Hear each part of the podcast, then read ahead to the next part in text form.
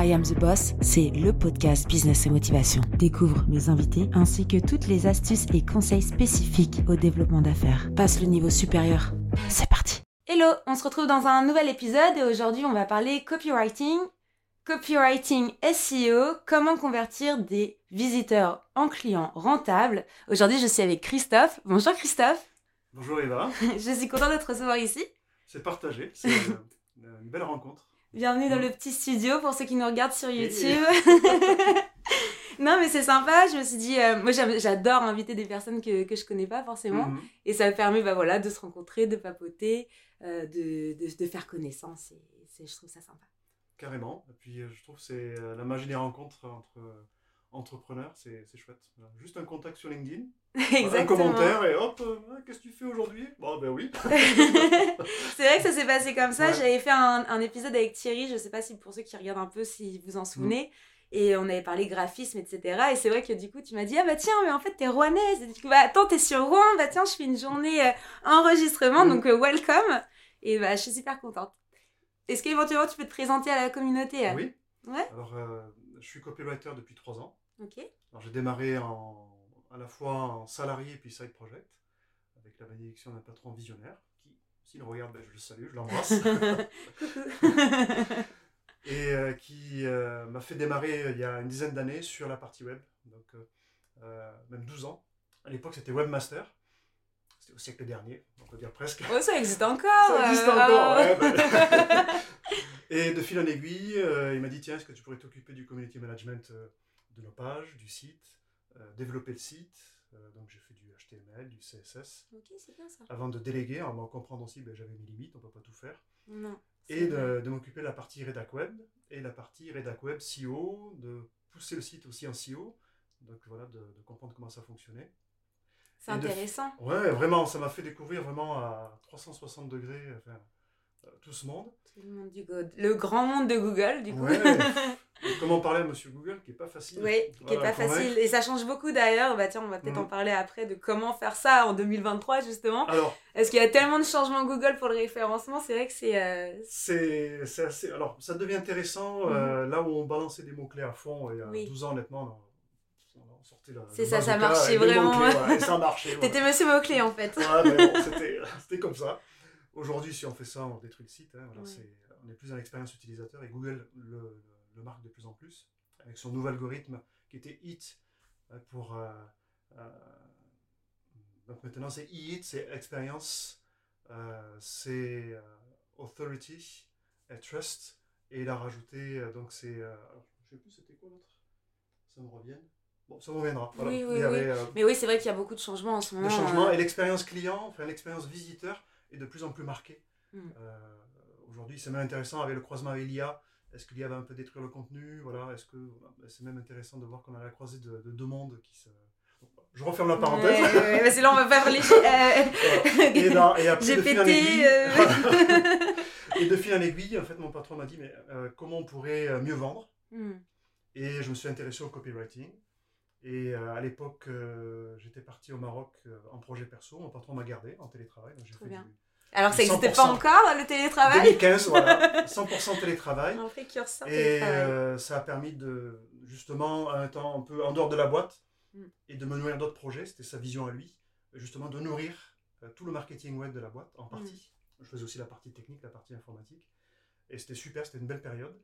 Euh, Et puis le fait de voyager, de bouger, d'être euh, semi-nomade, pas nomade Oui. à 100%, mais semi-nomade en famille, c'était cool. voilà. C'était vraiment cool. Et puis ça a permis aussi, de, voilà, de- en termes de créa, ça, ça donne de l'oxygène au cerveau. Et ça a clair. super intéressant euh, de faire ça.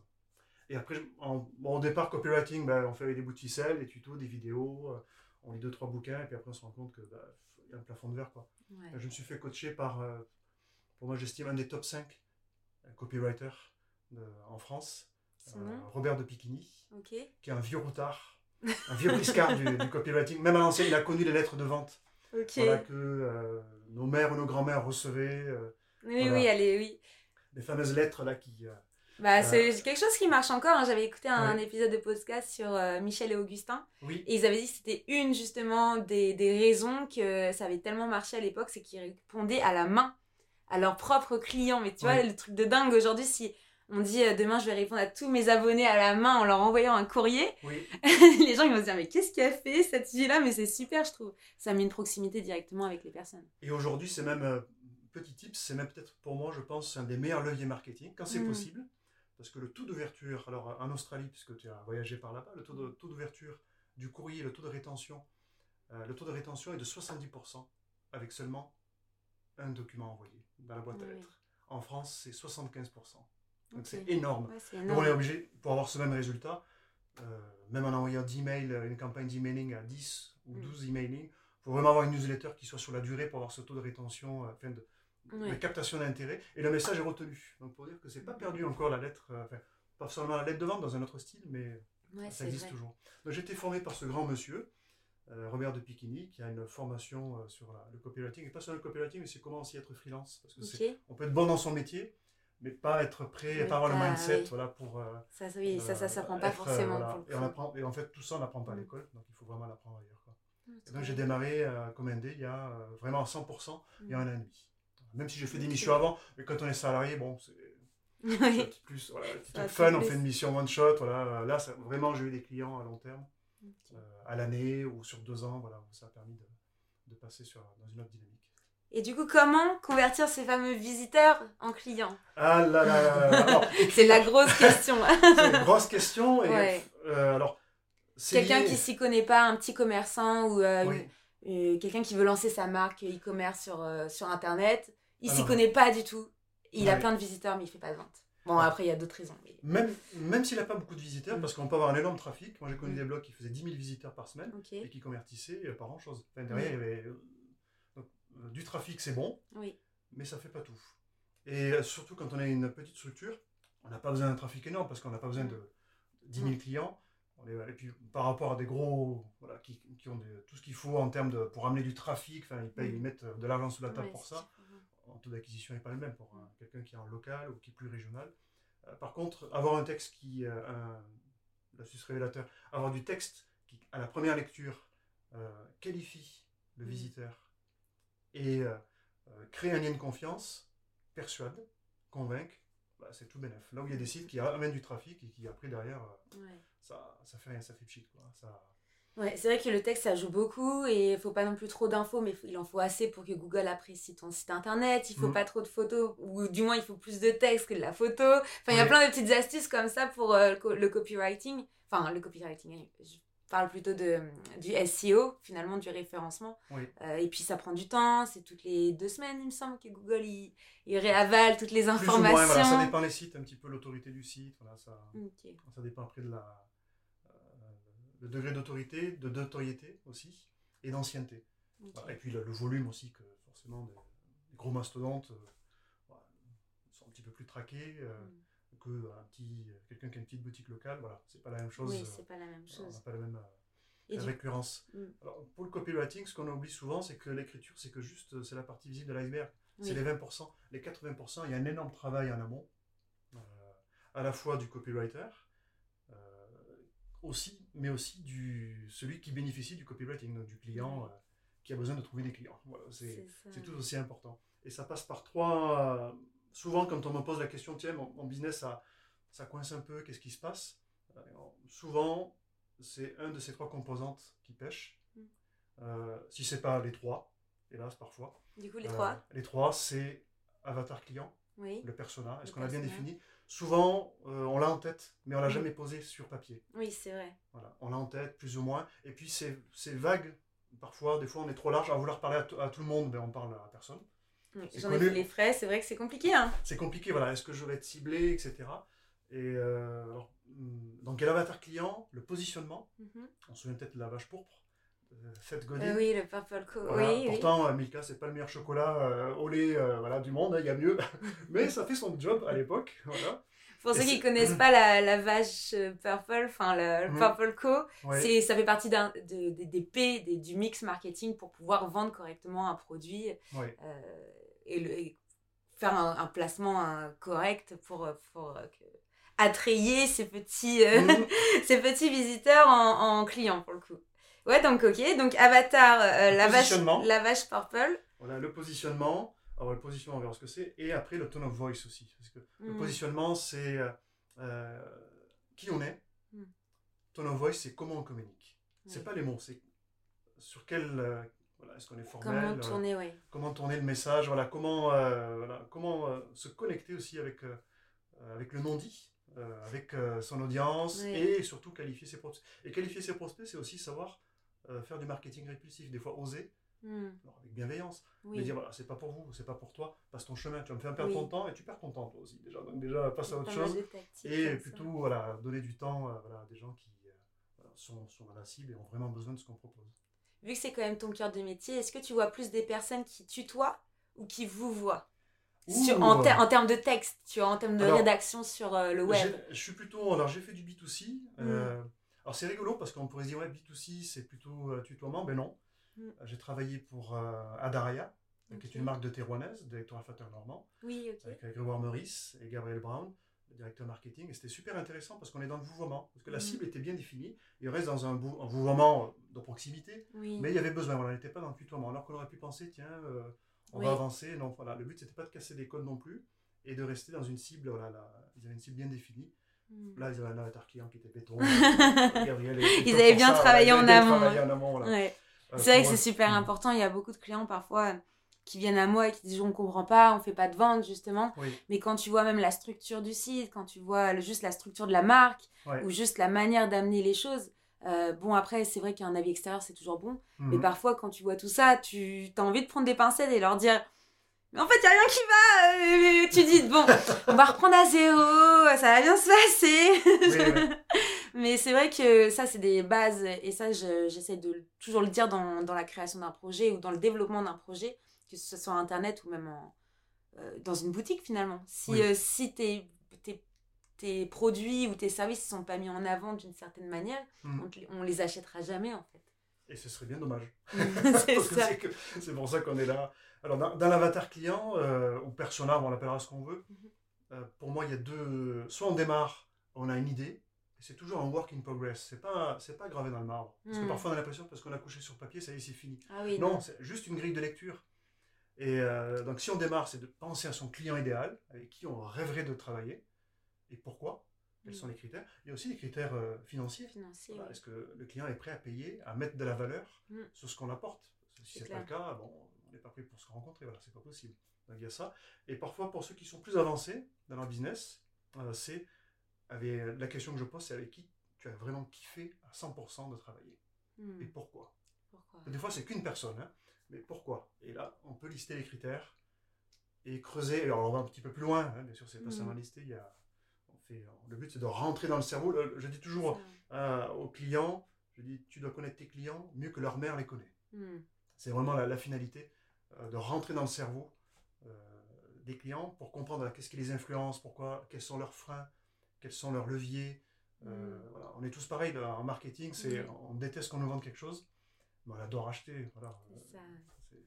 Après, ouais, l'empathie, c'est super important aussi pour ce genre de choses. Et tu penses que du coup, dans la rédaction, c'est euh, vraiment un des, des éléments essentiels, ouais, de savoir Oui. vraiment à qui tu t'adresses? Un exemple concret, euh, Stephen King, Mhm. ok, c'est un écrivain, oui. plus de 350 millions de livres de vendus. Mm. Je sais pas s'il prend au moins un euro par bouquin, mais ça fait déjà pas mal de Mon noisettes. grand-père, c'est un grand fan. Voilà. Chaque fois, Stephen King, Stephen King. Qu'on aime ou qu'on n'aime pas, mais oui, on sait qu'il y a plus ou moins 3-4 lecteurs par livre. oui. Ok C'est-à-dire le type, il est lu par plus d'un milliard de personnes dans le Mm. monde Mm, mm, depuis 30 ans. C'est vrai que tous les ans, j'ai- en fait, j'ai jamais de problème de, pour faire un cadeau à mon grand-père, tu vois. Voilà. Parce que je sais que tous les ans, un. Alors c'est un policier cette fois-ci. Oui, hein. mais il en sort toujours. Oui, mais que ce soit fantastique Mm. ça reste toujours une- un style d'écriture. Oui. Et après, voilà, le style d'écriture quand tu vas écrire un roman et le style d'écriture quand tu vas euh, faire un texte commercial pour un site internet, c'est encore quand même des, choses. Alors c'est autre chose, mais il y a un point commun. Ok, oui. euh, c'est pour qui il écrit? On peut se dire, le gars il est lu Oui. par un milliard. Est-ce qu'il écrit en pensant à- au maximum de personnes? Hmm. Non. Est-ce qu'il écrit pour 100 personnes? Oui, il écrit avec son cerveau, peut-être. Juste euh, Non. lui, non? Il écrit pour une personne. Ah oui. C'est lui qui t'a donné le secret. Non, non, non, je écrit, plaisante. dans, Oui. son écrit- dans son bouquin Écriture ou Handwriting, Ok. il, écrit pour sa femme. Oh, ok. C'est savais bêta lectrice. et il veut la surprendre, il veut la. Voilà. C'est et- incroyable, je, voilà. je connaissais pas cette Donc, histoire. on est, il y a un milliard de personnes qui Mm. lisent son bouquin en pensant que c'est écrit pour eux, enfin, en tout cas, ils Oui. kiffent, voilà, alors que c'est écrit juste pour Tabitha King. ok. Donc, Ah oui, ça, c'est la force du persona. Quand on sait à qui on parle, Hmm, même si ça parle, même si ça résonne qu'à 20% chez d'autres, ça fonctionne jour. toujours. toujours. Parce qu'il y a quelque chose, il y a une connexion qui se fait, et on n'est pas seulement dans du, euh, euh, des arguments, euh, des spécificités, on est dans du bénéfice partagé, Hmm, on fait rêver, voilà, on apporte des choses. oui, Euh, on- les gens se projettent et ils se disent ça résonne dans. Et déjà, le fait, comme tu parlais d'empathie, le fait que le problème, ils sentent qu'on ait compris leur problème, Hmm. on peut ensuite parler de solution. Mais d'abord, c'est l'empathie qui, qui fonctionne. qui fonctionne. Non, et c'est vrai. Mais ça, ça fait partie de tout. hein, de toute manière, quand même, quand tu te mets dans la communication, euh, quand tu crées euh, des stratégies de communication pour les réseaux sociaux, euh, ou que. Peu importe, en fait, le- le- même si tu as fait un flyer, il faut bien savoir à qui tu t'adresses, en fait, pour Mm. même faire le design. Donc, c'est la rédaction, le design, tout ça, ça va ensemble.